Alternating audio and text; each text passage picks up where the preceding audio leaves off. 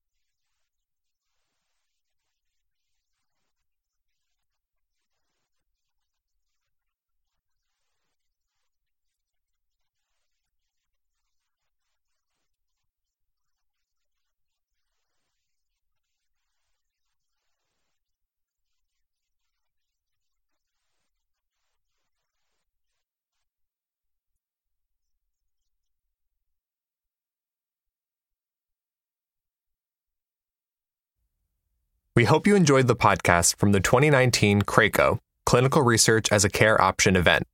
The 2020 CRAACO event takes place April 27th and 28th in Raleigh, North Carolina. For more information, visit theconferenceforum.org.